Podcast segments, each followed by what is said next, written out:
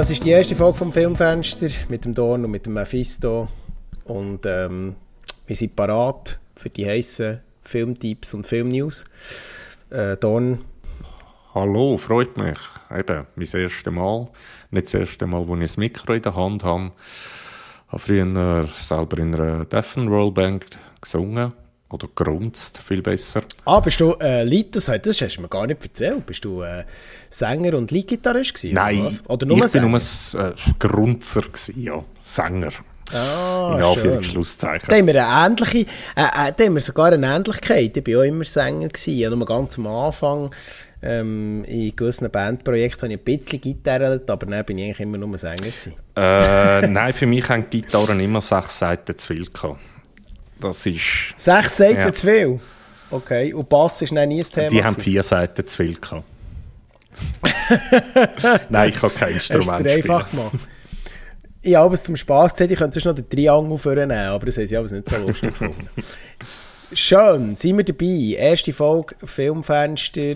Ab jetzt wollen wir das durchziehen mit einer hohen Regelmäßigkeit. Das haben wir uns vorgenommen. Und ähm, das Podcast-Projekt als Film-Podcast und Film- und Serien-Podcast. Darf man, glaube ich, schon sagen, so sagen. Wir werden uns nicht nur auf Filme beschränken, oder? Nein, ich denke, eine Serie kann man durchaus heutzutage reinpacken, ja. Genau. Und äh, ich freue mich, es ist eine grosse Leidenschaft von mir. Ähm, ja, Mephisto, ich bin auch ein grosser Film- und Serienfan seit vielen, vielen Jahren. Beschäftige mich neben eben ein bisschen Musik auch noch ein bisschen mit Film und Serien. Habe zwar einen anderen Daily-Job und das ist eigentlich mehr ein Hobby, aber ähm, finde das Cineastische etwas Grossartiges. Und ähm, ja, das ist jetzt die Möglichkeit, ähm, mit jemandem, der das auch teilt, so eine Leidenschaft, ähm, ja, äh, das auch, äh, zu präsentieren, ein bisschen, sage ich jetzt mal. Genau, also das ist bei mir eigentlich auch der Fall. Ich habe jetzt da, was Film und so, keinen wirklichen Background. Bei mir ist es schlichtweg einfach Leidenschaft und Hobby. Ähm, und darum sollte man vielleicht auch nicht alles gerade in die goldige Waagschale rühren, wenn man mal etwas falsch sagt. Ähm, wie gesagt, auch nur eine Sache Also- bei mir. Also wir tun uns äh, natürlich seriös auf Themen vorbereiten. Wir tun ähm, natürlich auch das, was wir wollen vorstellen oder wollen präsentieren auch äh, möglichst genau recherchieren, aber da werden sicher auch Fehler passieren und da darf uns, darf uns gerne noch Leute korrigieren, da sind wir offen. Das Auf ist ja völlig klar. Genau. Und ähm, vielleicht die Einstieg, ich probiere es mal mit der wichtigsten Einstiegsfrage. Ähm, wo verortest du dich am liebsten? Was sind deine Lieblingsgenres? Äh, bei mir ist es ganz klar Horror und Thriller. Ähm, auch für Horror habe ich immer schon Leidenschaft gehabt. Ich glaube, das hat angefangen, wo ich, wach, was bin ich da gewesen? Vielleicht 10 oder so. Da hat meine Mutter zusammen mit meiner Tante Freddy Krueger, also Nightmare on Elm Street, geschaut. Und ich Du habe hast Nightmare on Elm Street mit 10 geschaut. ich, ich habe mich rausge ich habe mich rausgeschlichen und bin hinter dem Sofa und habe so hinter dem Sofa vorgeschaut und das ist so mein erster Horrorfilm. Ähm, ich habe dann sehr schlecht geschlafen natürlich und aber irgendwie, das, das ist so ein so die Initialzündung denke ich, bei mir, die Faszination für Horrorfilme. Genau, und darum, dort bin ich sicher am versiertesten, was das anbelangt. Aber du bist sicher genremässig auch offen, du schaust ja sicher Verschiedenes. Ähm, Außerhalb vom Horrorgenre, was ist so die, ich sage jetzt mal, letzte Film gsi, der dich wirklich begeistert hat, der mit Horror aber nichts zu tun hatte? So aus dem Kopf, aus dem Stegreif. Tatsächlich ist es gsi, äh, Brokeback Mountain. Ah, okay. Den habe ich mir jetzt gerade vor einer. Woche angeschaut. Ja.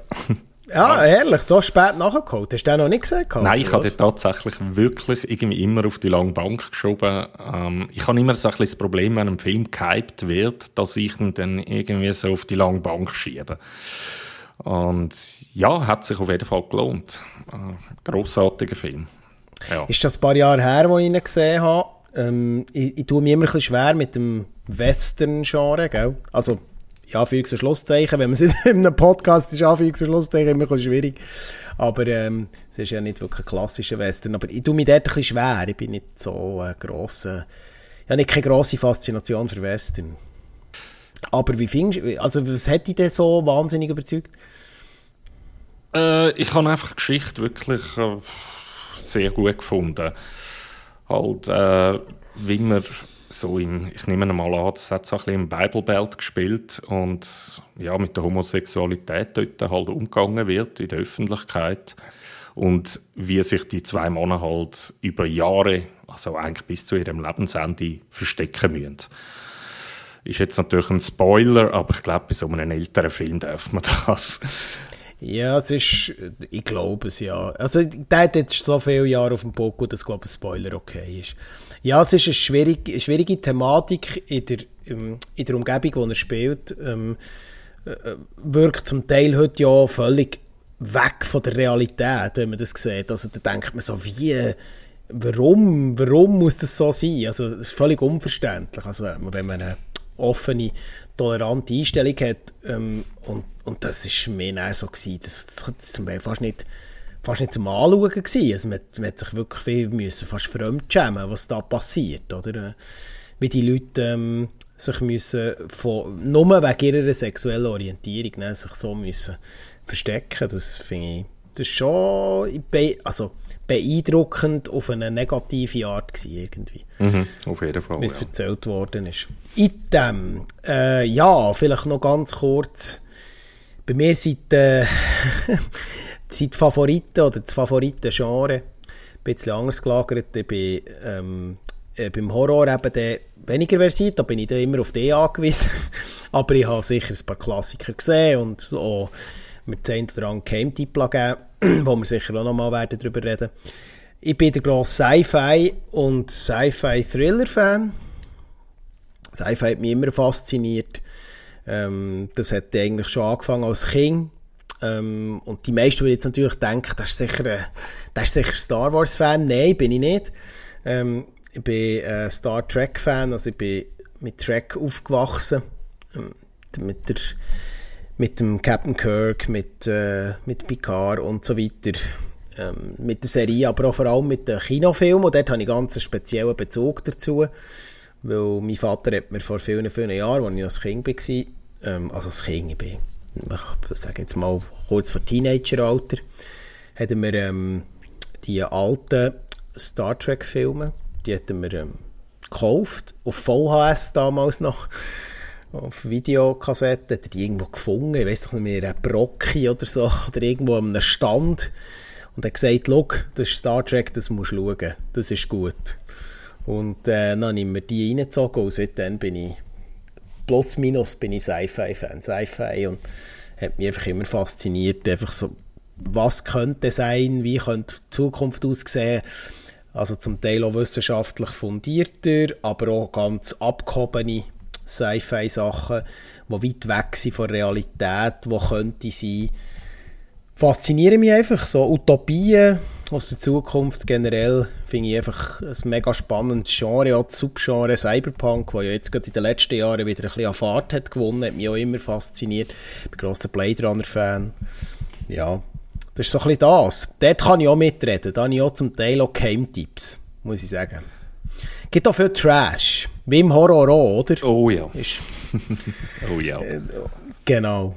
Aber dort hat, hat man auch sehr viele Überschneidungen. Sci-Fi und Horror gibt es sehr viel Überschneidung. Wenn man so Alien oder... Absolut, sehr klassische Alien, ja. Einer von meinen absoluten Favoriten, wir sind zwar noch nicht bei den Filmtipps, aber ähm, kommt mir jetzt spontan in Sinn, ist äh, Event Horizon. Hey, hätte äh, ich jetzt auch gerade gesagt. das ist, äh, die be besser hätte man Sci-Fi und Horror fast nicht können kombinieren mm, Ich hätte noch einen besseren. Ehrlich? yeah. Jetzt bin ich gespannt. Sunshine. Ja, das ist mir ein bisschen esoterisch. Das ist mir ein bisschen esoterisch. Aber ja, ich gebe dir den. Aber äh, das ist aber ist Danny Boyle, gell? Mhm. Habe ich es richtig im Kopf? Ähm, mir ist Sunshine ein bisschen zu, esoterisch gewesen, aber ich verstehe, dass er fasziniert. Das kann ich nachvollziehen, ja. Aber sonst gibt es eben die Überschneidung Horror und Sci-Fi ist natürlich an vielen Orten, ja. muss sagen, da gibt es wirklich, also eben Alien, die ganzen Klassiker, das ist natürlich etwas, wo man sich, auch Filme, die wahnsinnig gut altern. Also ich finde, äh, Alien 1 ist, da, da kannst du immer noch schauen. Das ist einfach, da, da, das, das verhält immer noch. Ist ja so. Praktische Effekte machen es möglich. So, aber jetzt sind wir ja tief in den 80er, 70er genau. schon fast. ähm, jetzt wollen wir zurück in die Realität, zurück in die Aktualität und machen einen kurzen Abriss, was so in den, in den News rum ist, ähm, was ist jetzt gerade in aller Munde, welche Trailer äh, geben gerade viel zu reden, welche News aus der Filmwelt. Leg mal los, was ist bei dir so über den Screen gegangen oder wo, wo reden gerade alle drüber und wo hast du auch noch etwas dazu zu sagen? Also wirklich darüber reden tun die Leute glaube ich noch nicht gross. Also ich habe bis jetzt noch nicht viel mitbekommen, ähm, aber was mich sicherlich hypt, wo ich mich wirklich freue drauf, ist der neue Film von Jordan Peele, Nope. Ja, der heißt das so. Der heißt einfach Nope. nope. Ähm, ja. Was weiß was weiss man so über die, Sto über die Story? Ähm, ich habe ich hab nur den Trail gesehen, also den habe ich gesehen spielt irgendwie auf einer, auf einer Ranch irgendwie mit Ross und dann gibt es komische Ereignisse, typisch Jordan Peele. Vielleicht für alle die, die nicht wissen, wo man den Jordan Peele muss tun, ist ursprünglich eigentlich eher aus dem komödiantischen Bereich bekannt und macht seit ein paar Jahren ähm, so ein bisschen ähm, spezielle Horrorfilme. Kann man das so sagen? Ja, auf jeden Fall sind sie speziell. Also Get Out sollte jedem ein Begriff sein, denke ich, was ein bisschen für Horror interessiert. Äh, das war eigentlich so sein Erstlingswerk und hat eingeschlagen wie eine Bombe. Ähm, ja, auf jeden Fall, wer, wer, wer Get Out noch nicht gesehen hat, unbedingt nachholen. Der lohnt sich. Kann ich auch zustimmen. Ich bin ja, wie gesagt, nicht der grosse äh, Horror-Enthusiast, aber Get Out hat mich auch äh, auf eine positive Art auf dem falschen Fuß verwünscht, muss mhm. ich sagen.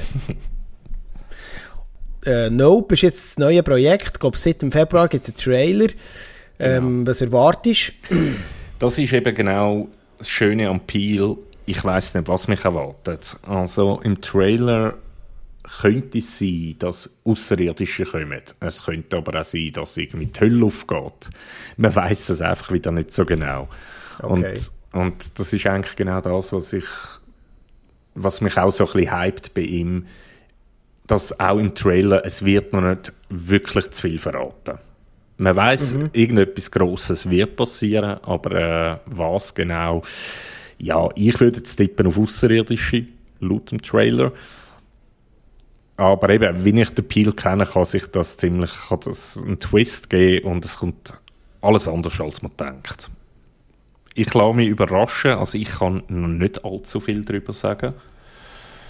Und ich werde mich auch hüten davon, irgendwelche Kritiken zu lesen, bevor ich den Film gesehen habe. Ja, ist beim Pile immer ein bisschen, dass sie viele Kritiker auch hin und her gerissen, stelle ich immer fest. Mhm. Es ähm, gibt immer sehr unterschiedlich gelagerte Kritiken. Und was äh, hast du sonst noch auf dem Radar? Ich habe eigentlich noch den Doctor Strange tatsächlich auf dem Radar, also in dem Multiverse of Madness. Und jetzt gar nicht mal so Marvel, ah, ich bin eigentlich durch mit Marvel, ganz ehrlich. Ich wollte jetzt gerade sagen, da müsste man fast eine Spezialfolge nur machen, wo wir einfach mal nur über das Marvel Cinematic Universe reden. Ähm, äh, ich bin auch eher so ein bisschen ambivalent. Ich bin ein bisschen am Abhängen bei vielen, weil es so, so dermaßen Masse an Produktionen ist in den letzten Jahren auch immer noch wird zunehmen. So, jetzt sind noch Serien dazugekommen, mit Disney Plus hat sich das nochmal verstärkt. Mhm. Ähm, was ist die wo stehst du jetzt in diesem ganzen Marvel-Kosmos? Also, bist du immer noch völlig gehypt auf alles, was kommt? Bist du irgendwo in der Mitte oder bist du eher schon am Abhängen? Nein, ich bin eigentlich schon draus. Also ich bin mittlerweile komplett auf DC wieder gewechselt, weil die endlich ihren eigenen Weg gefunden haben. Mit dem Joker haben sie den Anfang gemacht. Äh, mit dem Batman haben sie draufgelegt nochmal. Ähm, aber was mich halt beim Doctor Strange in the Multiverse of Madness, mhm. es ist vom Raimi.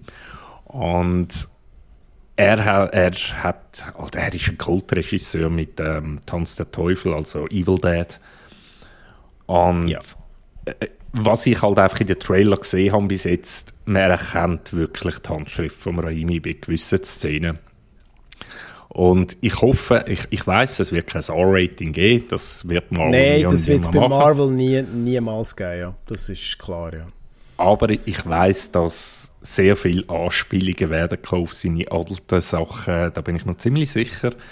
Ähm, und äh, der Bruce Campbell wird auch einen Auftritt haben, da bin ich mir auch ah, wird er tatsächlich ein Cameo haben? Ich er hat in jedem Film, weil es ist der beste Kumpel von Raimi und ja, ja er wird 100 Pro einen haben. Ah, da freue ich mich, da werde ich sogar vielleicht ein bisschen geissen im Kino in dem Fall. weil der Campbell ist super. Der, ähm, Baba Hotep kann ich einfach empfehlen, für, für alle die, die mal einen richtig guten trashig, aber gleich noch mit einer lustigen Story versehenen äh, Film vom außerhalb von denen, wo man von ihm eh kennt, äh, die ganzen Evil Dead Verfilmungen und so. Ähm, äh, ich, die Serie habe ich leider verpasst, muss ich sagen. Äh, weiß nicht, wie sie ist. Kann ich leider gar nicht dazu sagen. Aber so, ich habe mir damals ähm, Baba Hotep gekauft und der ist also wirklich zu empfehlen. Den finde ich richtig cool. Ähm, bin eh Campbell-Fan. Ich finde ihn einen coolen Typ, muss yeah. ich sagen. Der hat wirklich seine Art von Film hat er durchgezogen. Er hat, also nur so als äh, kleiner Fun-Fact, ist mhm. im Spider-Man, also vom Raimi, ähm, im ja. Original mit dem Tobey Maguire, hat ja der Campbell auch einen Auftritt gehabt und er ist der Erste gewesen, wo der Spider-Man als Spider-Man bezeichnet hat. Ah, Und das stimmt. ist dort, wo er im Ring war, ist, er ist dort der, der, der Kampfansager und hat dann gefunden, jetzt, das ist der Spider-Man. Stimmt. Ja, ähm, gut, dann, dann tue ich mich anschließen, ganz kurz. Äh, ich habe noch ein paar Trailer geschaut. Ja, also, bei ein paar bin ich nicht so... Ich fange fang mal mit, den, mit denen an, die mich, gar, die mich eher kalt lassen. Das ist der äh, aktuell von der grossen Blockbuster Jurassic World 3 Dominion, wo ja schon mal mit einem Teaser vor ein paar Monaten ist angekündigt wurde. Jetzt ist äh, der zweite Trailer bereits draussen, seit dieser Woche oder seit letzter Woche. Ähm, und das ist also ein, neu, ein, ein wieder versoftetes Franchise von den alten Filmen, wo ich muss sagen, das hat mich von Anfang an komplett kalt gelassen. Ich habe ihm eine Chance gegeben im ersten Teil, ich habe ihm eine Chance gegeben im zweiten Teil und es waren wirklich Verfilmungen gewesen. Und ja, wirklich, also die Thematik wäre für mich grundsätzlich interessant. Ich, ich finde, so mit Dinosauriern, da kannst du viel machen, spannende Sachen, da bin ich offen, das darf auch ein bisschen trashig sein, je nachdem, kein Problem, aber die Filme sind so künstlich, mir gefällt der Chris Pratt nicht, mir gefällt generell der Cast hat mir nicht gefallen. Jetzt versuchen sie noch ein bisschen die Leute aus den alten Teilen zurückzuholen, weil Sam Neill wieder wird dabei sein und so weiter. Ähm, aber das lässt mich trotzdem komplett kalt. Ich werde den Film wahrscheinlich nicht einmal ins Kino schauen, muss also, ich sagen. Ja, da hänge ich mich an. Also ich habe jetzt nur den Trailer auch gesehen natürlich. Und ich bin da geguckt und dachte, wow, Jurassic Park 5.0. Weil es sind die gleichen Dinosaurier, es sind die gleichen bösen Dinosaurier, sie schreien alle. Es ist einfach Zeit, das Franchise, das wird einfach nur noch gemetzelt. Und es gibt nichts Neues. Es ist halt jetzt, glaube ich, jetzt im wie, Neuen... Wie erklärst du dir den, den, Kasser, den Kasserfolg vom ersten Teil vor allem? Der ist ja äh, unglaublich, der hat ja über eine Milliarde eingespielt. Das ist ja Wahnsinn. Äh, ich, ich habe hab das nicht verstanden. Also ich denke, vielfach ist das CGI, das dort äh, zum Einsatz kam, ist, ist schon ein Teil CGI gewesen. Mhm. Völliges Neuland und es gibt eine sehr schöne Doku darüber, über, ähm, mhm. über den Entstehung von, von Jurassic Park. Mhm. Und das ist irgendwie ein einziger Programmierer gewesen, der das CGI gemacht hat, an irgendwelchen mhm. uralten Rechner, also in den heutigen Begriff uralte Rechner, Mhm. Ähm, und was er natürlich dort rausgezaubert hat, du kannst dir die Filme heute noch anschauen. Und das CGI, ich finde es eben noch tragisch, dass ähm, im ersten Teil CGI besser ist als in den folgenden Teil, wo keine Ahnung, also Da müssen wir uns, müssen wir uns aufbewahren. Das gibt auch mal eine Spezialfolge. Ja. Ähm, altes und neues CGI, Vor- und Nachteile, wo sie, wo sie äh, dort äh, unsere Meinungen, da gibt es einiges dazu zu sagen. Und vielleicht zum, äh, von einem eher negativen Beispiel, vielleicht zum etwas kommen, wo, mich, wo ich mich sehr darauf freue, wo ein bisschen eigentlich in dein äh, Lieblingsgenre reingeht, oder? Ähm, der neue Cronenberg-Film. Mhm. Der wird eine spannende Geschichte. Ich habe jetzt gerade von dir erfahren, ich das nämlich nicht auf dem Radar gehabt, ähm, dass das offenbar ein, ein, Remake ist von ihm selber. Genau. Von einem Film aus den 70er Jahren. Ähm, Crimes of the Future wird dieses Jahr ins Kino kommen. Vermutlich wahrscheinlich Sommer, Herbst. Äh, so offizielles Release-Datum gibt es, glaube ich, noch nicht, wenn ich es richtig weiss. Ich ähm, habe keins gefunden, nein. Genau, aber ich vermute jetzt mal, da der Trailer suggeriert, dass es ja, dass der Film wahrscheinlich fix fertig ist. Ähm, gehe ich davon aus, dass, äh, dass das gleich wird der Fall sein Für alle die, die David Cronenberg nicht kennen, was, was, was muss man gesehen haben? Was ist deine Meinung? Oh je, da gibt es äh, so viel von ihm, was man gesehen haben muss. Für ähm, jemanden, der sich jetzt an einen Cronenberg wagen will, findest du, was würdest du dem empfehlen? Also sehr, äh, zuerst einmal einen starken Magen. Ähm, ich würde nicht empfehlen, äh, vorher etwas zu essen.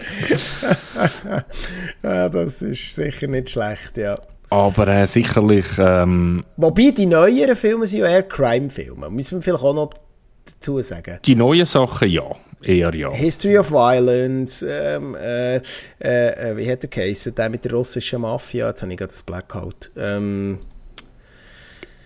mein Hirn. Äh, Eastern Promises, genau. Und von den Alten, was würdest du empfehlen? Ja, das gibt es definitiv. Ist zuoberst oben auf der Liste der Fly. Und jetzt sind wir wieder bei Jurassic Park, nämlich mit Genau, Jeff, wegen Jeff Goldblum. Wegen Jeff Goldblum. genau, Und ja. einfach grossartige Performance auch und einfach die praktischen Effekte enorm geil. Also wirklich bis heute super. Braucht man aber wirklich einen starken Magen, wenn man nicht so in den Horrorfilm unterwegs ist. Ähm, der nächste, wo ich eher so, es ist so ein Guilty Pleasure von mir, viele Leute mögen den nicht, ich habe ihn relativ gut gefunden, ist Existenz. Ja, habe ich auch gesehen, ja. Ja, da teilen sich die Meinungen, aber ähm, ich, find, ich persönlich finde es ein guter Film. Äh, es ist so ein bisschen Science Fiction, nicht weit in der Zukunft, aber auch sehr weird. Alle Filme bei ihm sind ein bisschen weird. mm, das stimmt, ja. Ähm, ja, und habe ich da gerade noch etwas vergessen? Ja, vielleicht Crash kann man sich noch antun. A History of Violence hast du schon gesagt. Auf jeden Fall auch empfehlenswert. Ja, ist jetzt ein bisschen neuer, wo, man dann, wo einfacher zugänglich ist. Weil seine alten Filme sind zum Teil schon ein bisschen sperrig. Es ist noch nicht gerade Lynch-Niveau, aber er ist doch eher ein Regisseur, der ja, zum Teil ein bisschen weirde Filme gemacht hat. Das darf man schon so sagen. Ja, ah, und da ist man natürlich jetzt noch ein, und das ist dann wirklich, also ich denke, da muss man wirklich ein bisschen Film, Filmfan sein für den, und zwar Naked Lunch. Ah, Naked Lunch, ja. das, ist, das ist sehr ein spezieller Film. jetzt, ist mir der, jetzt kommt, wir können gerade wieder Bilder sehen, die ich das erste Mal gesehen Ich kann mich einfach noch gut erinnern, wenn das war, da ist irgendwann mal vor ganz vielen Jahren, ich war noch Teenager oder so, ähm, ist der auf Fox gelaufen. Irgendwie am zwei oder halb drei am Morgen. Und ich habe per Zufall drei geschaltet und gesehen, ähm, Naked Lunch, Cronenberg, und den habe ich noch nicht gesehen. Und dann habe ich mir den zu Gemüte geführt, habe ihn vorher nämlich nie gesehen. Gehabt. Und dann bin ich auch ein bisschen verstört gewesen, muss ich ganz ehrlich sagen. Sehr verstörender Film, ja. ja, Naked Lunch ist wirklich sehr speziell. Ich Item. Die ganz noch kurz als letztes, was mich im Moment äh, noch ein bisschen mal hinter dem Sofa locken, wenn man das so darf sagen, ist äh, Top Gun Maverick, Top Gun 2. Ähm, nicht, weil ich jetzt sage, ja, ich brauche wieder mal einen militärisch-patriotischen amerikanischen Film, sondern weil ich grundsätzlich cool finde, und das werden wir auch mal bei einer Spezialfolge besprechen, wenn Filme noch auf praktische Effekte setzen. Wenn, und das ist etwas, was der Tom Cruise halt ähm, lebt. Mhm. Ich finde es einfach grossartig, dass man einfach diesen Schauspieler gesagt hat, ihr müsst jetzt einfach in die Flüge steigen. Es gibt einfach kein, es gibt, es gibt einfach kein Greenscreen. Ihr müsst jetzt einfach in die, ihr müsst jetzt einfach eine, eine Mini-Flugschule absolvieren für die Aufnahmen, dass man wirklich ähm, sehr viel auf praktische Effekte setzt und wirklich, ähm, das kommt in diesen Filmen über und Top Gun ist bei mir jetzt ein Film, wo mir ein bisschen geblieben ist, äh, so ein, ein Kultfilm. Er hat, ähm, er hat sicher, ähm, er, er, ist schlecht gealtert, ich habe ihn noch nicht so lange her wieder mal geschaut, äh, der Alt. Und ähm, ja, heutzutage, was ich gar nicht, nicht, nicht so auf dem Radar hatte, der hat so homoerotische Vibes, der Film. Sicher. Ja, ich, ich habe ganz, absolut nicht mehr auf dem Radar. Also, ich, mit der, mit der, also das hat man vielleicht früher so gar nicht wahrgenommen, aber es gibt ja die Volleyball-Szenen im ersten Film, wenn du den vielleicht mal, nehme an, du hast ihn auch mal gesehen. Ja, ja. Ähm, und es gibt die Volleyball-Szenen, wo all die halbnackten Männer mit eingeölten Körper Volleyball spielen, also nach... Äh, es hätte also gut aus irgendeinem queeren Film können sein, gerade der Ausschnitt dort. Also sehr speziell. Also, also weißt, wenn man bedenkt, was ja der Film sonst vermittelt, das machohafte, patriotische, ist das ein völlig, nach heutigen Standards ist, wirkt das wie aus einer äh, ganz anderen Zeit, so blöd gesagt. Weil damals haben ja die Filme, die Filme ähm, in diesen 80er Jahren, die Kaltkriegfilme, äh, die Kalten Kriegfilme, die haben ja wirklich immer so das männliche, dominante, machohafte verkörpert und äh, völlig nicht, äh, also nach heutigen Aspekten sind, sind die völlig aus der Zeit gefallen. Also hast du das Gefühl, siehst du das anders? Nein, nein, ganz gar nicht. Äh, Gerade ja, so in den 80er Jahren, ähm, wenn man sich halt auch gewisse Serien anschaut von dort, äh, was da rausgelassen wird, da, da sitzt du irgendwie nur fremdschämt da und denkst, oh Mann, wenn man das heute noch würde so sagen. Ja. Ähm, schwierig. Ja, sehr, sehr, schwierig. schwierig. Und ja. Aber äh, jetzt gerade wegen Tom Cruise, wo ich mich natürlich auch mega darauf freue, und das fällt mir jetzt erst wieder ein. Mission Impossible natürlich. Mission Impossible 7. Ich, ja. ich plange auf einen auf auf Trailer, aber es ist noch keiner draussen. Nein, ist Es gibt keine. Featurettes, es gibt äh, viele Interviews und so, aber der offizielle Trailer lässt noch auf sich warten, aber ähm, ich bin von der letzten Mission Impossible wirklich begeistert gewesen. Das ist ein Mitgrund, warum dass ich mich trotzdem auf Top Gun freue, auch wenn vielleicht die ganze Thematik jetzt so unter der Augen, also unter der, unter der, mit der heutigen Zeit hier, wo wir einen Konflikt haben, wo wir einen Krieg haben in der Ukraine, sind solche Filme vielleicht ein bisschen, haben ein bisschen einen schweren Stand, ist jetzt meine Meinung, aber ich werde ihn mir sicher anschauen, einfach eben aus den Gründen, die ich gesagt habe. Genau. Ja, dann wollen wir eigentlich jetzt so langsam ins äh, Hauptthema einsteigen, oder was meinst du? Die Zeit ist genau etwa die Hälfte, wir sind im Fahrplan für unseren Pilot. Ja. Ähm, was besprechen wir heute als Hauptreview? Welchen Film stellen wir heute vor? Ja, natürlich. Gerade ähm, ja, unser erstes Review und es ist gerade ein sehr schwieriges Review. wir haben uns gedacht, wenn, wir steigen nicht mit einem Film, wo wir, äh, wir steigen extra mit einem Film ein, wo wir ein bisschen uns können darüber Nerven, ein, bisschen, ein paar negative Sachen darüber sagen mhm. und nicht mit dem Film, wo wir gerade nur noch eine halbe Stunde können, äh, in Lobeshymnen ausatmen oder so. Ja, wenn es bei einem Bahnen bleibt, ein paar negative Punkte, dann bin ich ja schon mal froh. also, von was reden wir heute?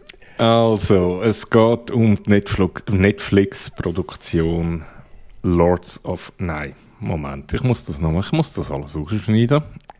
Siehst, du, du, bist, du, bist, du bist schon so negativ eingestellt. Ja, ich bin jetzt schon so negativ drauf.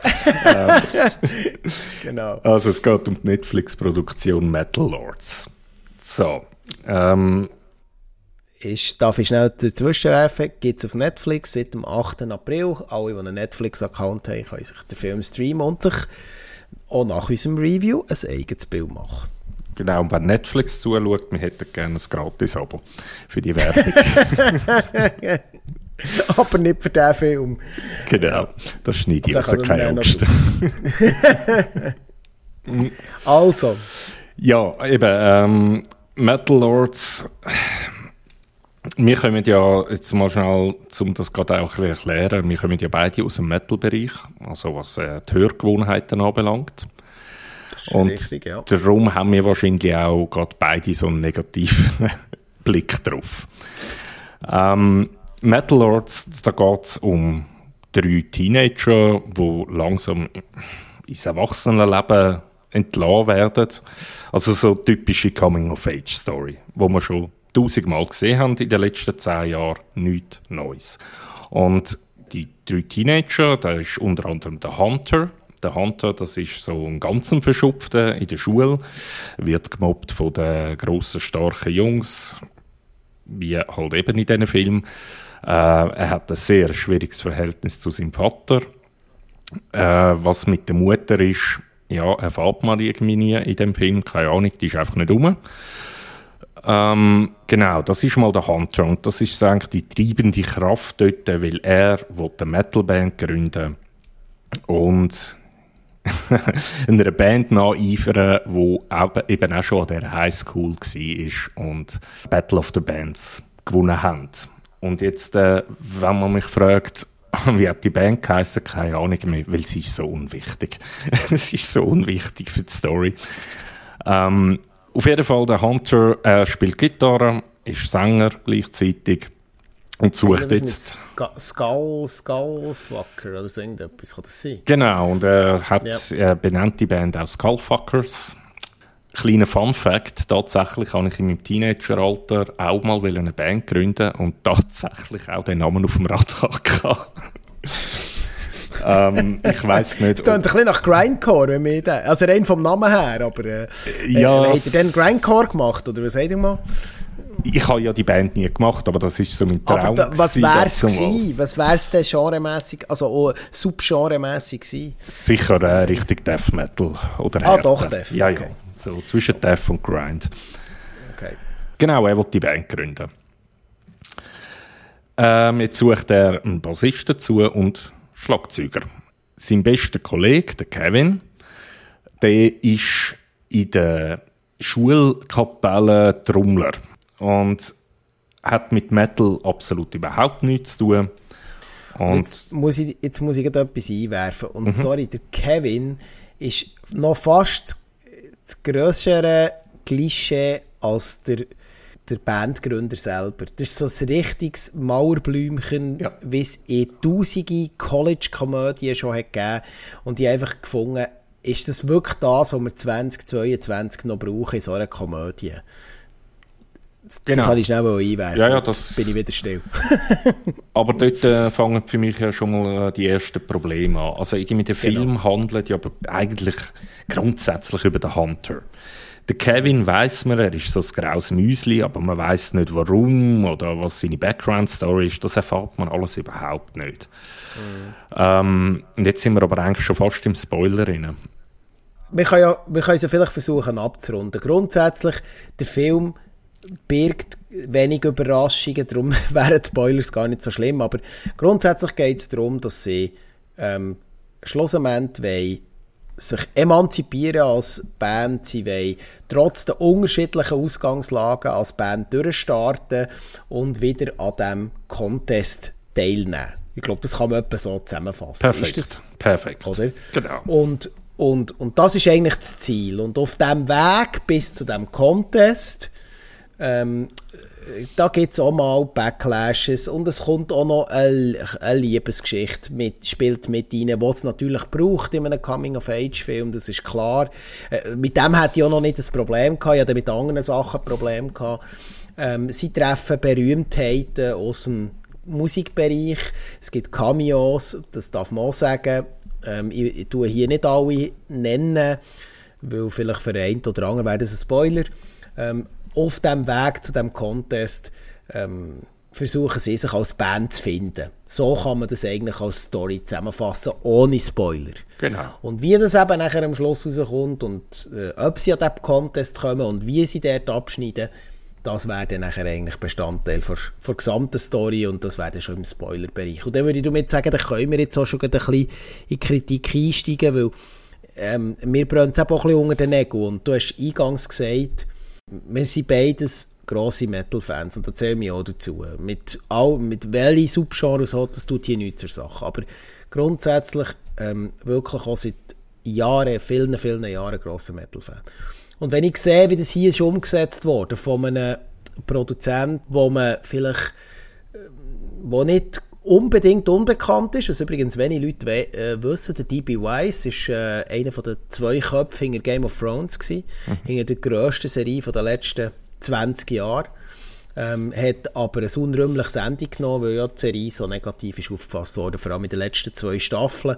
Und ist eigentlich völlig untertaucht. Und was jetzt so ein bisschen mit dem Exklusivdeal, den er, den er mit Netflix hat, ist das so seine, äh, seine, seine erste neue Produktion ist selber, gibt er zumindest an, habe ich recherchiert, er sei selber ein grosser Metal-Fan und das sei die Hauptmotivation für den Film gewesen. Und den hätte er schon lange machen schon während der Zeit, wo er Game of Thrones noch produziert hat äh, und mit, auch mitgeschafft hat. Und jetzt hat er das für Netflix können Tat umsetzen und wenn er wirklich sagt, er sei der grosse Metal-Fan, hm. muss ich sagen, der hat es nicht wirklich verstanden, das Genre.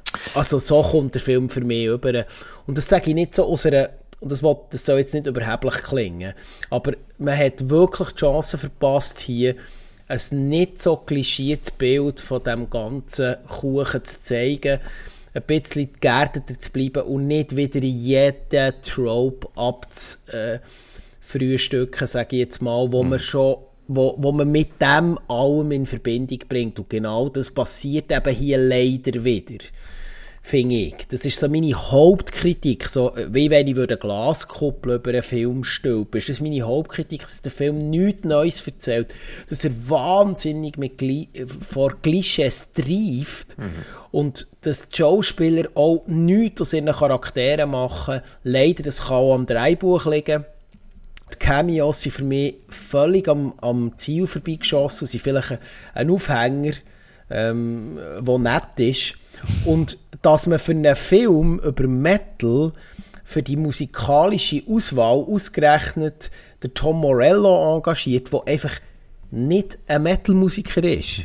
er ist der Kopf, äh, Leadgitarrist, nicht Kopf, Entschuldigung, das wäre Zack de la Rocha, aber der, der, der Leadgitarrist von Rage Against the Machine und, ähm, und anderen Projekten. Und das ist einfach nicht Metal. Und ich finde das komisch, dass man ausgerechnet der Morello einfach wahrscheinlich, weil er ein grosser Name ist, ähm, hat äh, dem Film mitgestalten. Und das merkt man auch, dass dort offenbar auch ein gewisse Insider-Infos einfach gefällt haben. Und das ist meine, ich sage jetzt mal Glaskuppelkritik.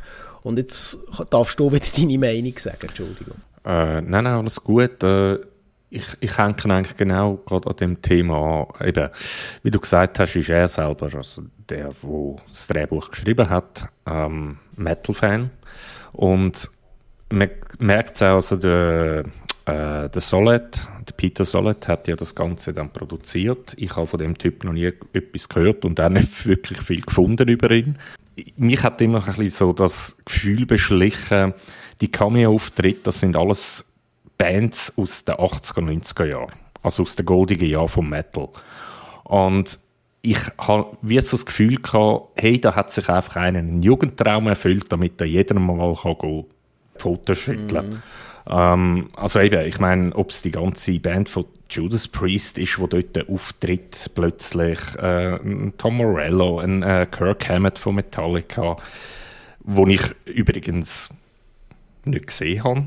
Irgendwie, entweder ist der rausgeschnitten, weil ich kann, ich kann mich nicht an die Szene erinnern, wo der Kirk Hammett auftritt. Äh, und dort fängt es sich an für mich, für wer, für welche Zielgruppe ist der Film jetzt eigentlich gemacht? Ist der für, für mhm. Menschen wie mich gemacht oder dich? ähm, mm. wo der Metal halt schon in den 90er, aus den 90er raus kennen? Oder ist er jetzt für die heutige Generation gemacht, aber was wollen die mit so alten Knackis? Also, äh, es gab für mich dort schon mal nicht auf. Und also, der bringst einfach, also, der fehlt für mich, wenn man wirklich ein junges Publikum hat wollen gewinnen, mm. dann kannst du nicht mit den alten, äh, alten Mannen, sage ich jetzt mal, sein nun mal einfach größtenteils Männer, sorry, ähm, äh, ist einfach so aus dieser Zeit. Mhm. sind vor allem Männerbands, das muss man einfach so festhalten, das ist ein Fakt. Ähm, aber aus dieser Zeit heraus, dann musst du nicht mit solchem kommen, dann musst du irgendwie mit neuem Metalcore kommen, mit, mit jungen, frischen Bands und so. Ähm, äh, dann kannst du vielleicht noch jemanden hinter dem Ofen für einen locken, der noch nicht excuse 50 ist, ähm, oder drüber. oder, oder einfach, äh, für mich sind das auch alles ein bisschen alte Männer, die man da aufarbeitet. Und das meine ich nicht despektierlich. Die haben viel geleistet für äh, das Genre, die haben viel gemacht für die Szene. Das ist völlig okay, aber am Ende des Tages, wenn man auf Netflix wirklich das junges Publikum mit diesem Film abholen dann ist, die, ist eigentlich die Thematik völlig am Ziel vorbeigeschossen. Oder? Ja, also die jungen definitiv. Leute, die jungen Leute, die, sich, die heute ins Metal-Genre einsteigen, die machen das oft nicht mehr mit den alten Holdegen. Die holen sie zum Teil dann nachher. Aber die, die, die, die, die haben Kontakt mit irgendeiner Metalcore-Band, wo, wo sie fasziniert, mit irgendetwas Modernem, Neuem. Das ist ihr Einstieg. Und dann parallel dazu tun sie vielleicht auch mal sich damit beschäftigen, hey, was hat es früher gegeben, wo kommt das her, was gibt es noch für andere Subgenres, etc. Das ist doch heute, und von jungen Leuten rede jetzt wirklich von Teenager bis 20, 22, so der umeinander. Wenn man die mit diesem Film abholen dann hat man so völlig am Ziel vorbeigeschossen. Ja, aber äh, ich habe mir dann auch mal noch die Mühe gemacht und in meinem Abspann mal geschaut, hey, was für Bands haben da eigentlich gespielt oder sind irgendwo im Hintergrund gelaufen und so weiter mhm. und so fort. Und es sind wirklich ausschließlich Bands aus den 80er und 90er Jahren. Mhm. Ähm, Judas Priest kommt vor und und und. Und das ist auch, ähm, sie üben immer einen Song in dem, in dem Film hinein. Und was ist es? Es ist Warpick von Black Sabbath. Und da frage ich mich, warum? Also sie wollen, sie wollen äh, laut dem Hunter wollen sie eine Post-Death-Metal-Band sein. Die Version also, von Fate No More ist viel besser. Ja. Und dann, dann denke ich einfach, ja gut, aber wieso haben wir dann nicht zum Beispiel Disbelief oder so drin? Weil ja, das genau. wäre dann eher Post-Death-Metal, aber doch nicht Black mhm. Sabbath mit Warpig. Das oder warum nicht Venom? Warum nicht Venom? Oder Venom oder Celtic Frost. Und es hat ja. tatsächlich immer wieder Anspielungen drauf, aber nur immer auf T-Shirt oder auf irgendwelchen Plakaten. Mm. Und das ist schade. Genau. Du das ist genau das. das ist, da haben sie viel vergeben. Weil, wenn du dann schon die alten Holdegen bringst, dann bring die, die das Genre mitbegründet haben. Und das sind nicht die, die du jetzt genannt hast. Die sind schon ein bisschen später gekommen. Oder sie eine Abwandlung von dem. Oder haben ein anderes Genre geprägt, aber nicht das, was sie eigentlich sich darauf beziehen Genau. Das war meine Feststellung, oder? Genau. Oder? Und, wir, und das hat mich als Schweizer sowieso gefreut, oder? wenn sie äh, Celtic Frost noch hätten gebracht. Also ich meine, da hätte ich dann wirklich auch ein bisschen schmunzeln Das hat, hätte ich Freude gehabt. Also gut, er hat ja tatsächlich mal das T-Shirt da vorne. Ja, das, das habe ich auch gesehen. Aber, ja, ja, ist klar, ja. Ab, abgesehen davon, ja. Nein, ähm, also ich kann dir nur beipflichten. Für mich ist dort irgendwo, hat man nicht gewusst, das ist, für mich ist das, der Film hat offenbar der Produzent und der Regisseur ein bisschen für sich selber gemacht. Mhm. Das sage ich jetzt ein bisschen böse. Und er hat dabei völlig vergessen, dass er auch noch neben dem, dass er eigentlich Thematik verfehlt hat, hat erzählt er auch keine gute Geschichte. Und es gibt einfach Unmengen von guten Coming-of-Age-Filmen, wir müssen sie nicht alle aufzählen, von den 80er Jahren bis heute, die um Meilen besser sind, als das, was uns hier erzählt wird. Auch, auch wenn es um klischeehafte Liebesbeziehungen geht, wo ich finde, die gehören in einen Coming-of-Age-Film, das ist überhaupt kein Problem. Aber erzählt mir nicht zum 2000. Mal genau die gleichen Story-Tropes, wo, wo wir immer, immer wieder haben. Und, und am Ende des Tages muss ich nachher auch sagen, ähm, wenn man dann sieht, wie der Film endet, dass, er, dass er ohne irgendeine Überraschung endet. Doch. Er, ohne irgendeine Überraschung. Er hat, also ist auch mein Eindruck. Er hat eine unglaublich gute Überraschung zum Ende, wo man dann den Film ganz zerstört hat. Und zwar, da muss ich jetzt noch ein bisschen ausholen, es gibt da noch die Schulleiterin in dem Film. Ähm, fragt mich nicht, wie sie heißt. Völlig irrelevant. Äh, außer dass sie absolut kein Problem hat. Und sorry, das kannst du mir einfach nicht erzählen in den USA. Ähm, es gibt eine Szene, da sucht der Hunter nach einem Bassist und hängt da mhm. jeder Spind äh, so ein Zettel auf, so ein Flyer, dass er dann und dann dort im Proberaum sei und alle Bassisten, die es interessiert, die dürfen dort vorbeikommen. Jetzt ist der, der Flyer ist mit, ähm, mit dem Pentagramm ziert plus einem Ziegenkopf und mit dem Spruch, äh, was würde Satan tun? Und die mhm. Schulleiterin nimmt das ab mit einem Lächeln. Und das kannst du mir einfach nicht erzählen. Nicht im prüden Amerika. Wirklich nicht. Eher weniger, ja. Und die Frau, die hat da überhaupt keinen Einfluss schlussendlich eigentlich auf das ganze Geschehen. Sie ist völlig sinnlos irgendwie dort reingepflanzt. Und am Schluss, ganz am Schluss, und jetzt komme ich eben zu dem grossen Twist, ähm, und zwar findet Twist. Ich mache wieder virtuelle Anführungs- und Schlusszeichen. Twist. Ja. Äh, es ist. ich ich, ich kann es einfach nicht fassen. Es ist einfach so witzig. Okay, sie hat eben kein Problem damit, dass der Hunter mit irgendwelchen Pentagramm und satanischen Botschaften irgendwie nach Bandmitgliedern sucht, aber sie hat ein riesiges Problem damit, dass die Band sich Skullfuckers nennt. Gut, sie findet, ihr dürft nicht auftreten und unter dem Namen Skullfuckers. Darum heißen ja, sie dann Skullflowers. Genau, genau. Und so heißt es dann aber am Schluss eben auch noch. Und das, das finde ich irgendwie so, ouch, das ist so ein Schlag ins Gesicht für mich. Ähm, wenn es wenigstens nachher wieder nach dem ganzen Battle of Bands ähm, weitergemacht hätten mit Skullfuckers, okay. Aber nein, sie belohnt es wirklich dabei, dass sie sich ab sofort Skullflowers nennen. Ja, was sind sie jetzt? Eine Hippie-Band geworden? Ich, es, es macht einfach alles so keinen Sinn in dem Film. Ja, es ist wirklich nochmal ein Dämpfer zum Schluss zusätzlich, ja. das muss man wirklich so sagen. Also das kann man fast nicht, das kann man nicht schön reden. Es ist echt leider so. Nein. Und als Metal-Fan, und ich bin wirklich auch, ich überhaupt, ich bin zum Beispiel nicht ein grosser Metalcore-Fan. Und ich hätte überhaupt, ich hätte es völlig verstanden, wenn man den Film modern hat aufgezogen und Bezug hat genommen zu modernen, aktuellen Metalcore-Bands. Wo wir jetzt nicht am nächsten sind, aber das, das hat, das hat die viel, das hat mir zum Beispiel, das hat die verstanden. Das ist ein Genre, das bei den Jungen aus dem Metal-Bereich ich sage jetzt mal, grösstenteils noch am breitesten ankommt, mhm. mit seinen Ausprägungen noch dran. Es gibt ja dort auch noch Ausprägungen. Aber das ist so ein bisschen äh, eines der moderneren Genres. Dass man dort irgendwo einen Aufhänger hat gemacht und dann vielleicht Bezug hat gemacht äh, auf die alte Zeit und wo kommt es her und so weiter. Das wär, da hat man so viele äh, Sachen können, cool aufarbeiten und für das, dass eben der D.B. Weiss sagt, er sei selber Metal-Fan, hat er es wirklich nicht verstanden. Es tut mir leid. Nein, er hat Vor allem hat er nicht verstanden, was zum Beispiel eben junge Leute heute in diesem Genre suchen. Mhm. Das hat er auch nicht verstanden. Und äh, vielleicht, noch, vielleicht müssen wir noch etwas zu den Schauspielern sagen. Mhm. Sie sind mir grösstenteils nicht sehr bekannt gewesen. Also der eine oder andere musste sogar müssen, ähm, ähm, googlen. Also der Brad Gelman, das ist ja der, äh, er spielt der Halbglatzköpfig. Ja.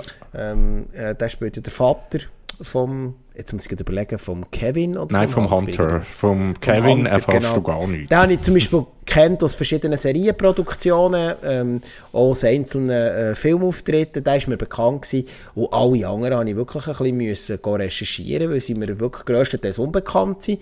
Ich finde, der, der Jaden Martell, der ja der Kevin spielt, ja. er spielt eine klischeehafte Rolle, aber er spielt sie so, wie sie halt muss gespielt werden für so eine amerikanische Komödie. Der äh, Adrian Greensmith als Hunter funktioniert grundsätzlich auch. Das ist auch nicht das Hauptproblem. Ähm, das Problem ist einfach das Drehbuch. Das, was ihnen ist präsentiert wurde, das, präsent das spielen sie grundsätzlich solid. Ähm, äh, es ist halt einfach das, das Klischeehafte. Ich finde, am abwechslungsreichsten auch vom Schauspiel her ist der, der Isis äh, Hainsworth, mhm. wo ja die Emily spielt mit dem Cello. Ja. Ähm, die habe ich noch recht cool gefunden, muss ich sagen. Ähm, hat wirklich so ein paar gute Momente im Film. Und sonst der Rest vom Cast ist, ja, der ist äh, vernachlässigbar. Aber ja. Also äh, nur mal zum noch wegen J äh, Jaden Martell, äh, der, der, der Kevin ja. spielt, den kennt tatsächlich im Gegensatz zum Hunter den kennt man überhaupt nicht. Aber äh, der Kevin, also der Jaden, der kennst du aus It 1 und 2, also Es. Richtig. Knives Out kommt davon, der Lodge. Ähm, also er ist eher einer der bekannteren Gesichter in dem mhm. Film, aber völlig vernachlässigbar. Also äh, er hat mir wirklich nichts gegeben und ich muss noch etwas Böses da einwerfen. Der Film hat für mich tatsächlich funktioniert. Also das Ganze, ich meine, der Hunter, der kommt ja wirklich überall drunter. Ob in der Schule ja. oder daheim, er kommt überall drunter und er steckt das alles so emotionslos weg. Und ich habe irgendwann so gedacht, so richtig halbe, die Hälfte vom Film, habe ich so gedacht, hm, entwickelt sich das jetzt so ein Mass-Shooting-Film? Weil mhm. so emotionslos, wie er das Ganze wegsteckt, das, das ist ja fast schon psychopathisch, so ein Verhalten. Mhm. Und das stimmt, ja. Also ich hätte wirklich, wenn das irgendwie in einem Mass-Shooting irgendwie geendet hätte, hätte ich den Film sogar noch ernst nehmen ähm, aber eben, es ist, es ist einfach alles sehr plakativ. Ähm, so die ersten 20 Minuten sitzen die finde ich. Es sind sehr viele so Klischees von Metal sind drin. Ja, also vielleicht, wir müssen vielleicht etwas noch einwerfen. Das finde ich, jedes Musikgenre, und da tut sich der Metal nichts äh, davon nehmen, hat seine Klischees, die berechtigt sind. Mhm. Das ist einfach so. Und da müssen wir auch absolut einfach auch die Wahrheit sagen. Also, ja, es gibt Klischees, die dort angespielt werden, die stimmen. Also, ist meine Meinung. Ich weiß nicht, wie du das siehst. Mal, absolut. Ich finde einfach, es wird irgendwann so nach 20 Minuten, habe ich es gesehen. Also irgendwie, Absolut, es wird macht jedes Klischee wird irgendwie ausgecatcht. Und man hätte lieber irgendwie einfach fünf Klischees genannt über den Film verteilt und nicht irgendwie alle zehn Minuten einen Gag aus irgendeinem Klischee wieder gemacht. Und eben, das ist wieder die nächste Schwäche. Ja, der, Film, der, der Film hat nur Schwächen. Es ist unglaublich. Ja, und und jetzt, und das ist ein Detail, und da mag sich jetzt vielleicht jemand, der sich mit dem Genre nicht auskennt, ähm, äh, darüber hinwegsehen und denken, was ist jetzt da das Problem? Aber wenn, wenn so, eine, so, eine, so junge Leute jetzt gegebenenfalls sich für das Genre interessieren, Band gründen und so, ist wahrscheinlich heutzutage, und das Spiel, der Film spielt ja nicht in der Vergangenheit, der spielt ja in der, in der Gegenwart. Ja. Ähm, heutzutage ist wahrscheinlich nicht das Erste, was du machst, dich mit Corpse Paint auseinandersetzen. Ganz ehrlich. Sorry. Das interessiert heute kein Schwein mehr bei den Jungen. Auch in diesem Genre nicht. Nein, das, das ist, ist irgendwann out. in den 90er ein Thema gewesen. Ähm, äh, und da kommen wir dann noch drauf, wenn es um, darum geht, vielleicht auch ein paar Filme zu empfehlen, ähm, die sich mit dem Genre auseinandersetzen, die ein bisschen besser sind. Mhm. ähm, aber Corpse Paint als kleines, also vielleicht für die, die das nicht wussten, da geht es einfach um die Schminke, um die schwarz-weiße Schminke im Gesicht, um es ein bisschen vereinfacht darzustellen, ähm, wo prägend war für ähm, Black Metal vor allem. Ähm, und das ist, sorry, das interessiert doch heutige Junge, würde doch das nicht mehr so interessieren. Und das ist auch so ein Klischee, was ich abfrühstücke, wo ich einfach muss sagen, sorry, äh, funktioniert nicht, hm. funktioniert nicht, ist einfach wieder nur damit wir irgendwo äh, äh, so, ein, eben so ein typisches Merkmal, das überbeansprucht ist, noch eingebaut haben. Finde ich. Ja, und vor allem, also selbst im Black Metal ist das Corpse Painting mittlerweile aus der Mode gekommen. Absolut, das, das habe ich noch, nicht, noch gar nicht gesagt, ja. da hast du ja völlig recht. Das, ja. das kommt ja auch noch dazu. Also das sind ja höchstens noch so die alteingesessenen Black Metal Bands wie Immortal und so weiter und so fort, die das ja. machen. Äh, aber so die neue, die jüngere Generation von Black Metal die machen das eigentlich nicht mehr. Die haben meistens sogar komplette Masken an oder äh, so sehr transparente Gesichtsschleier oder irgendwie so. Aber das mit dem Corpse Paint, das ist mm. vorbei. Mm. Sehe ich auch so, ja. Ja, wir können eigentlich schon fast ein bisschen, ich glaube, viel, ein gutes Haar am Film können wir fast nicht lassen. Nein. Es ist schade, ja. Es wäre eine Chance wieder mal gewesen, in einem kommerziellen, grossen Streaming-Anbieter die Thematik in einem Spielfilm aufzuschaffen. Das darf durchaus eine Komödie sein. Was ist dein Fazit, äh, wenn wir jetzt würden fünf Filmrollen vergeben Fünf Filmrollen ist unsere Bewertungstabelle. Äh, also ich komme maximal ähm, auf zwei. Äh, sogar nur eineinhalb. also ich habe ihn, äh, glaube auf Letterboxd habe ihn, glaube auch mit zwei. Ich könnte aber sogar auf eineinhalb runtergehen, weil da sind wir uns für heute mal einig. Für heute mal einig. Ja, es ist wirklich nichts Grossartiges. Klar, es ist jetzt natürlich ein bisschen sehr eine einseitige Betrachtungsweise aus, aus Metalhead-Sicht. Ja, ja. ähm, mag sein, dass der Film funktioniert für Leute, die sich mit dem Metal nicht auseinandersetzen. Äh, aber ich glaube, es ist wirklich so. Also, ich würde sagen, jeder Metalhead wird den Film hassen. Und, und die Frage ist einfach, wie definierst du dich als Metalhead? Aber selbst, glaube auch junge Metal-Fans, und da rede ich wieder von der, von der Altersspanne, die ich vorher gesagt habe, ähm, werden mit dem Film nicht viel können anfangen Da bin ich mir fast sicher. Sorry. Und da rede ich nicht jetzt so als von oben herab als alter Sack, äh, wo alles besser weiß, sondern ich tue jetzt mich wirklich versetzen in einen jungen was, wo in das Genre reinkommt und vielleicht mal einen Film über das schauen will. Und dann schaut sich das an und denkt, äh, sorry, das ist mega weit weg von, meine, von meinem Leben oder von, von dem, was mich interessiert. Habe ich das Gefühl. Mhm. Wenn man sich jetzt mit dem Genre, also Filme, wo, wo sich mit dem Genre auseinandersetzen, bessere Beispiele, wollen wir ja jetzt eigentlich auch euch ein bisschen ans Herz legen. Und ähm, ja, lass mal los. Was, was ist so ein Tipp für Leute, die sich vielleicht mal wo quer einsteigen, die eben nicht wie wir jetzt äh, auch näher Musik sind, sondern einfach mal würde interessieren, gibt es so gute Spielfilme, Dokumentationen. Wir bleiben mal eher bei den Spielfilmen, weil wir hier auch über einen Spielfilm geredet haben, ähm, wo es um Metal geht. Das, was wäre so die Tipp Nummer eins? mein absoluter Lieblingsfilm, der jetzt nur am Rand mit Metal zu tun hat, ähm, wo ich aber wirklich, ja, ich habe ihn sicher schon sechsmal gesehen. Das ist Metalhead das ist eine isländische Produktion.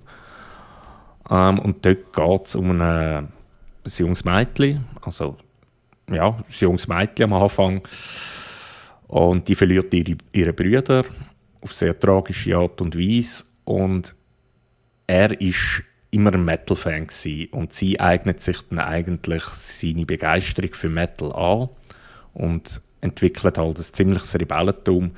Es ist ein Drama, wo teilweise wirklich auch sehr an die Nieren geht, aber ich kann ihn wirklich nur empfehlen und man kann ihn auch schauen, wenn man keinen Bezug hat zum Metal, weil es geht nicht um den Metal, aber Metal hat durchaus auch im Hintergrund eine tragende Rolle im ganzen Film. Du? Ja, ähm, ich habe mehrere. Ich, ich würde ein bisschen, weil du eher einen schweren Film hast empfohlen, den ich übrigens auch absolut schätze. Ich habe noch nur einmal gesehen, ist schon ein bisschen ein Weile her, ist ja aus 2013, schon ein paar Jahre her. Ähm, aber es ist eher ein, schwer, ein schwerer Film, schwer verdaulich eigentlich auch, mhm. darf man so sagen. Ähm, vielleicht etwas eher komödiantisches, weil das ist ja ein bisschen vergleichbar mit dem Film, der auch eigentlich Metal Lords sein ähm, ist Heavy Trip. Ähm, den habe ich tatsächlich gut gefunden. Es ist eine finnische Produktion mhm. aus dem Jahr 2018, also noch gar nicht so alt. Ähm, und der geht es eigentlich auch um eine neue, also um junge Leute, die sind ein bisschen älter als die jetzt bei Metal Lords. Sie alle schon, haben irgendwie Daily Jobs und so, aber sind noch junge Typen. Und die gründen eben irgendwo im finnischen Hinterland ähm, auch eine Metalband. Äh, und äh, ihr, ihr grosser Traum ist eben mal an einem grossen Festival ähm, zu spielen. Und ähm, ist also ein Spielfilm, ganz klassisch, aber es ist eine Komödie, eine sehr überdrehte Komödie, auch zum Teil wird es ganz abstrus im letzten Drittel, ähm, völlig weg von Realität und aber trotzdem, am Ende des Tages finde ich den immer noch besser wie Metal Lords. Er, ist, er hat äh, den besseren Humor, er hat äh, wirklich zum Teil liebevolle Referenzen, weil man auch merkt, dass sie sich äh, ein bisschen mit, äh, mit der ganzen Geschichte auseinandergesetzt ähm, und zum Teil auch mit Klischees spielen, und sie machen es liebevoll und sie zeigen auch, wie wie, viel, wie es vielen Metal-Bands geht, dass man eigentlich immer klamm ist, dass die wenigsten wirklich können leben mit dieser Musik, wie es natürlich auch in anderen Genres ist zum Teil, aber äh, Metal ist es nochmal spezieller, also ähm, äh, und da wie du im Dorf zum Teil auch komisch angeschaut wirst äh, äh, und äh, ich finde es wirklich äh, ein lustiger Film. Es ist ein lustiger Film, es ist jetzt nicht etwas, wo ähm, sag jetzt mal, äh, weiß nicht was, verreist, aber den Film kann man sich wirklich mal antun, kann ich auch empfehlen. Ist ein, Counterpart zu, zu, zu Metalhead, muss ich ganz klar sagen. Es ist wirklich eine Komödie. Ist lustig. Hast du den gesehen eigentlich? Ich habe ihn gesehen, aber es ist schon ein bisschen länger her. Also ich werde mir ihn auf jeden Fall wieder mal antun müssen. Oder auch antun wollen. Ich habe hier noch den Originaltitel. Äh, auf, mit meinem schlechtesten Finish kann ich auch noch zum Besten geben. er heißt er heißt nämlich Heavy Reisu. Ja, alles klar. Ich finde, Finnisch finde echt, ist echt eine lustige Sprache. Äh, wie vieles im Nord. Aber Finnisch ist nochmal speziell lustig. Heavy Reisu aus dem Jahr 2018. Reisu genau. wird wahrscheinlich stehen für Reise. Nehme ich jetzt das mal an. Das glaube ich auch, ja. Hat jetzt auch so eingeschätzt. Und dann noch der letzte, ähm, kannst, äh, hast du, glaube ich, noch, gell? Ähm, ja, das ist von einer Buchvorlage, Lords, ja, und jetzt wären wir wirklich bei den Lords, Lords of jetzt Chaos. Wir, äh, wären wir bei den Lords, ja. Genau, und Lords of Chaos ist sehr umstritten in der Metal-Szene, äh, aber in der Metal-Szene ist noch vieles umstritten. Ich persönlich habe den, den, Film sehr gut gefunden.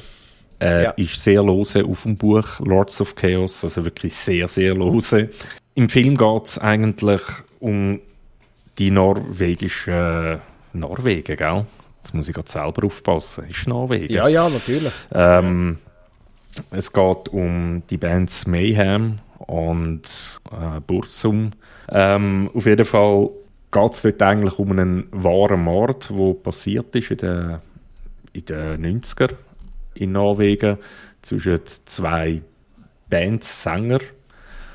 Und er ist sehr ja, brutal eigentlich, fast schon gegen Ende. Ähm, mhm. Hat aber, ich finde, er, er, äh, er fängt die ganze Thematik gar nicht mehr so schlecht auf, auch wenn sehr viel fiktiv ist. Mhm. Aber es ist eine sehr, sehr schräge Zeit in den 90er und also ich kann ihn empfehlen, ich habe ihn gut gefunden. Und er hat durchaus auch Sachen, die mit der tatsächlichen Begebenheit übereinstimmen. Also er hat Teile im Film sind, ähm, äh, nicht sind tatsächlich auch so passiert. Also mhm. es ist wirklich, äh, aber das ist etwas, wo wirklich ähm, auch wieder würde jetzt, äh, da könnte man jetzt eine Stunde darüber reden, oder was in, der, in dem Inner Circle, wie er ja damals geheißen hat, also die norwegische Black Metal Szene, ja das ist ja wirklich, ähm, äh, das ist eine Geschichte für sich, oder? Und das führt jetzt zu weit, aber ähm, äh, das ist wirklich, der Film fängt, das, was dort wirklich passiert ist, als Spielfilm mit ein bisschen, ich sage jetzt mal Hollywood-Zusatz, um es ein bisschen da plakativ zu sagen, fängt er eigentlich gut ein. Ich finde auch, er ist besser als sein Ruf. Aber äh, viele Puristen finden ihn nicht gut, das ist so, ja. Ähm, was ich dort halt einfach auch noch finde, wo ich äh, gesehen, also bevor ich ihn gesehen habe, habe ich gesehen, wer mitspielt. Und der Rory Culkin, das ist der Bruder von Bruder, Kevin ja. allein zu Hause. ja, genau. Und, Macaulay. Genau. Und ich habe dort gedacht, oh nein, nein, das kann nicht werden. Und dann ist noch der Jack Kilmer, das ist der Sohn von Val Kilmer. Mhm. Und ich denke so, nein, die zwei, ah, das wird nichts. Mhm. Aber ich muss wirklich sagen, der Rory Culkin spielt das wirklich sehr gut. Schade ist, und das haben wir vorher mal noch besprochen vor dem Podcast, ist, dass ja. halt sehr viele Amerikaner in dem Film mitspielen, obwohl es ja, eigentlich ein norwegischer Das ist etwas, was ich immer sehr kritisiere, wenn man so will, ein bisschen Begebenheiten, die wirklich in, jetzt in dem Fall in Norwegen stattgefunden haben, will wiedergeben und auch ein bisschen an Realität nachbleiben, ist es halt immer schade, wenn alles dann irgendwie in Norwegen spielt und äh, so, so ein bisschen so überkommt, als würde würden dort alle Englisch reden, was einfach völlig, völlig nicht der Wahrheit entspricht, logischerweise. Und das ist echt so ein bisschen, mit dem habe ich ein bisschen Mühe gehabt, muss ich sagen. Ja, Auf jeden Fall. Ist ein Detail. Ist klar, warum dass man das gemacht hat. Bin ich mir völlig bewusst. Das ist für den internationalen Markt, gerade für den amerikanischen Markt, ähm, äh, ist es einfach viel besser zu vermarkten, wenn es nicht ähm, äh, im Originalton, sage ich jetzt mal, ist, oder in der Originalsprache. Äh, es macht alles viel einfacher und ähm, das bin ich mir völlig bewusst, warum dass man das so gemacht hat. Ich persönlich bin dort, dort bin ich ein bisschen Purist und finde es ein bisschen schade. Ja, Eben. Genau. Man, man äh, Vielleicht noch ein ganz kurzes Wort zum äh, Regisseur. Der Jonas Ackerlund ist sehr bekannt, bekannter Regisseur. Kennt man nicht nur von Filmen, sondern ist auch ähm, äh, Video, äh, Musikvideoregisseur. Hat zum Beispiel auch schon Rammstein-Videos directed. Ähm, um jetzt ein kommerzielles Beispiel zu nennen, hat aber auch verschiedene Filme gemacht, eine Netflix-Produktion Polar, hat ähm, es hat sogar mal, ähm, das habe ich gar nicht gewusst, äh, hat sogar mal das Madonna-Video direct. Ja, das... 1998 oder so. Ja. Ähm, und das ist, ist, mir aber nicht bekannt gewesen. Und er hat wirklich sehr viele verschiedene Projekte gemacht. Er hat hier einen persönlichen Bezug ähm, äh, zu diesem Genre, aber ähm, ja, es ist noch ein spannender Typ, finde ich noch speziell, muss ich sagen. Ist ein Schwede übrigens, nicht ein Norweger, für die, die es interessiert. Ja, er ist Schwede, ja. genau. Ja, dann wären wir ja mit Ich hoffe, die, die sich wirklich ein bisschen wollen, das äh, an Filmen annähern, die, mit, die sich rund um Metal drehen, die sollten vielleicht mit diesen paar Filmen einsteigen, unserer Meinung nach. Und wer es von einer dokumentarischen Sicht äh, vielleicht mal sich dort annähern auch gerne Dokumentationen schaut, gibt es für mich eigentlich ähm, äh, vor allem zwei Bekannte, die zum Teil auch frei verfügbar sind. Auf, einmal eine davon auf YouTube. Ähm, und die andere kann man sich leihen oder streamen. Das ist Until the Light Takes Us. Das ist eine Dokumentation, sehr, sehr low budget. Ähm, und behandelt auch die Thematik, wo Lords of Chaos drin spielt, aber wirklich dokumentarisch, mit Interviews, mit den originalen Leuten und, und, und, zumindest die, die noch leben, ja. ähm, zum Teil auch die, die nicht mehr leben, äh, mit alten Aufnahmen. Das muss ich sagen, die kann ich empfehlen. Und äh, dann gibt es noch Once Upon a Time in Norway, die ist frei verfügbar ähm, auf, auf äh, YouTube die behandelt auch die Black Metal-Szene aus den 90er Jahren. Kann ich beide empfehlen. Ja, da hätte ich eigentlich auch noch Doku, und zwar Metal A Headbanger's Journey. Mhm. Und das ist äh, von Sam Dunn. Und der ist ja, einfach in der Welt umgereist, vor allem hauptsächlich im Extrem-Metal-Bereich. Mhm. Und hat dort mit sehr vielen bekannten Bands geredet und auch Konzerte mhm. besucht. Äh, das Wacken zum Beispiel, das war für ihn das Highlight gewesen, weil es das halt einfach nicht gibt bei ihm so etwas. Also in den, mhm. den USA sind so Metal-Konzerte neben, keine Ahnung, neben Cannibal Corpse lau, äh, tritt auch Rihanna auf und so. Also das gibt, es gibt nicht so wirklich Genre, Genre Festivals. genau. Und äh, also ich, ich finde es eine spannende, aber ich denke, da muss, da muss man wirklich sehr auch im Metal drin sein für die Doku, weil es sind dann schon Subgenre, wo eher nicht bekannt sind. Also ja, eben Death Metal, Black Metal, Grindcore. Das ist einfach äh, nicht so. Ist, glaube ich, auf YouTube auch verfügbar. Sollte ja? auf YouTube verfügbar sein, ist es auf jeden Fall jahrelang gewesen aber äh, mhm. er hat ja auch einen Preis bekommen. Ich weiß nicht, ob man es mittlerweile ähm, abgenommen hat, da ja YouTube jetzt auch verkauft, so Sachen. Genau. Ja. Also jetzt schnell heute gegoogelt, also äh, es nach wie vor zum freien Streaming. Okay. Geht, ja. eine, geht eineinhalb Stunden. Ähm, ja, mal, es ist einmal wieder ist einmal aktuell verfügbar. Ob es ein illegaler Upload ist, kann ich nicht sagen, aber Zumindest nach meiner Recherche ist er verfügbar. Ja, jetzt machen wir es ganz kurz. Wir sind mit unserem Pilot am Ende. Wir haben uns darüber abgerantet, warum dass wir Metal Lords nicht empfehlen können. Leider Chance verpasst. Ähm, und jetzt machen wir es ganz kurz zum Abschluss der ersten Folge vom Filmfenster. Ein Kurztipp. wo man sich, will, äh, wo, wo man sich reinziehen sollte. Soll ich den Anfang machen? Mach du den Anfang, ja. Also ich werde Anime empfehlen. ich mache komplett äh, Turnaround. Ähm, ich bin äh, auch noch ein bisschen Anime-Fan ähm, und ich habe vor gut einem halben Jahr, äh, es gibt ja die ähm, Mangas vom, vom Lupin, ich weiß nicht, ob dir die etwas sagen. Mhm. Ich weiß auch nicht, wie tief du in dem, im Anime- und Manga-Bereich drin bist. Ganz und gar nicht.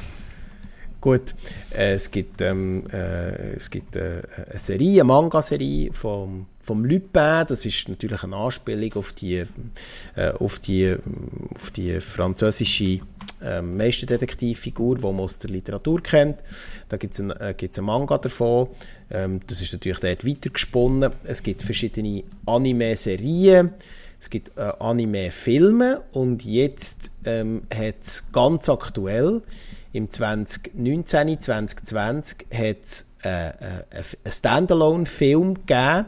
Und zwar ist der Anime animiert, also das ist äh, äh ein äh, animierter Film, Verfilmung, wo Lupin 3 The First heisst und ist, ist auch bei uns ganz kurz im Kino gelaufen, leider nur in ganz ausgewählten und wenigen Kino. Ich habe ihn später nachher ähm, ähm, bzw. gestreamt und ich muss einfach sagen, die Animationstechnik, ähm, wenn, auch wenn man vielleicht ein bisschen Vorwissen schon hatte, ähm, die 3D-Animationstechnik, wie der Film gemacht ist, wie er daherkommt, die Story, die er erzählt, es ist wirklich eine klassische Indiana Jones-Story, ist etwas, was man nicht so auf dem Radar hat, weil man immer im Animationsgenre halt schnell, zumindest bei uns immer noch, klar, wir haben eine grosse Manga- und Anime-Fanbase, aber trotzdem, die meisten kennen irgendwie Pixar und, und uh, Warner Bros. und äh, Warner Bros. Ähm, 20th Century Fox und wie sie alle heißen, oder, wo die grossen Animationsproduktionsproduktionen ähm, filmen, aber der läuft, glaube ich, wirklich noch unter dem Radar und geht, ne, schaut euch den an. Ich finde ihn wunderbar animiert. Ich finde die Story super. Es ist so eine Detektiv, Abenteuer, Indiana Jones Verschnitt-Story. Wird zum Schluss wird sogar noch ein bisschen sci-fi. Ähm, sind lustige Charaktere, zum Teil ein bisschen klischiert, das ist klar. Das, bringt, das ist halt einfach ähm, von der Vorlage geschuldet. Also, gerade ähm, äh, das Frauenbild im Anime ist ja nicht unbedingt das, was jetzt sehr modern wirkt. Also die Frauen haben immer üppige Körper, einen üppigen Vorbau und so. Das ist äh, ein bisschen klischeehaft immer. Das kann man sicher kritisieren. Das ist hier natürlich auch so wiedergegeben im Film. Aber ich finde ihn äh, super. Ich finde es wirklich ein toller Abenteuerfilm. Er macht wirklich Spass. Kann man auch als Erwachsener schauen, kann man aber auch mit, sage jetzt mal, schon ein bisschen älteren Kindern schauen. Die haben sicher auch Spass daran. Und ich war einfach begeistert von dieser Animationstechnik. Also einfach wie der gemacht ist in den Details. Das hat mich wirklich, also musst du wirklich mal den Trailer anschauen. Lupin 3, The First. Okay. 2020. Das wär's. Ist äh, bei uns leider ähm, nur ganz unter dem Radar gelaufen. 86% User Rating. Oh, nicht schlecht. Genau. Ja, vielleicht, vielleicht kann ich mich mal da ja, überwinden, einen Anime zu schauen. ja, es ist eben nicht wirklich ein Anime. Also die Puristen würden jetzt sagen, das ist kein Anime, es ist ein Animationsfilm. Oder? Okay. Ähm, aber, aber er basiert natürlich auf einem Anime und auf einem Manga, ja. Das ist so. Äh, ja, so die Keimtipps, da hätte ich natürlich einige, aber eine, ich bringe jetzt halt einen aus dem Horror-Genre obwohl es jetzt Klar. so Horror nicht ist. Äh, und zwar ist das eine österreichische Produktion. Ah, man muss sich wirklich, das freut mich natürlich. Ja, man muss sich zuerst ein bisschen daran gewöhnen, eben weil sie reden natürlich auch von äh, Österreichisch, sagt man dem so? Ähm, ja.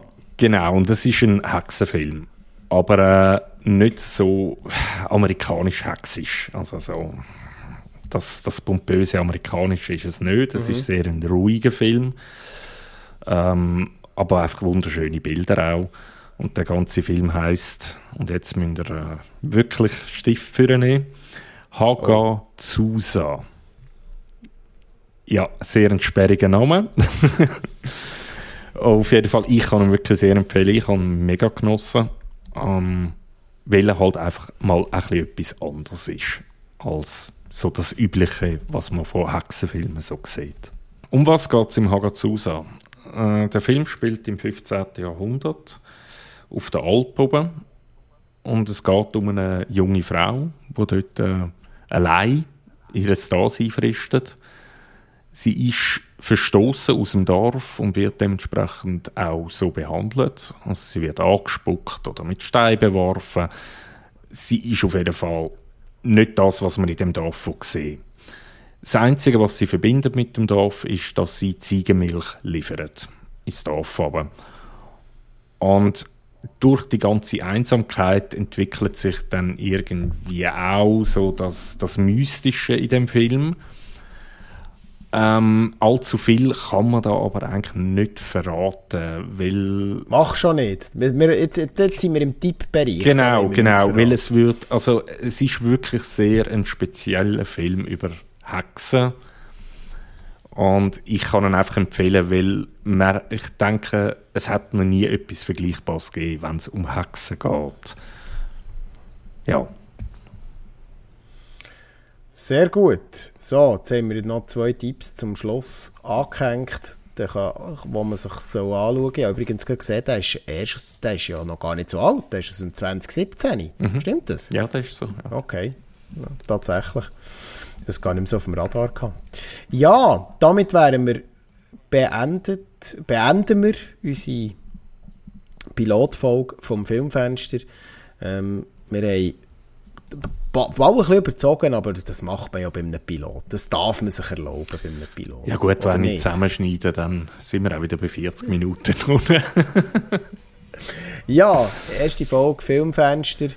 Und wir machen weiter, wir wollen weitermachen und ich hoffe, ähm, wir werden ein paar Zuhörer, Zuhörerinnen und Zuhörer gewinnen.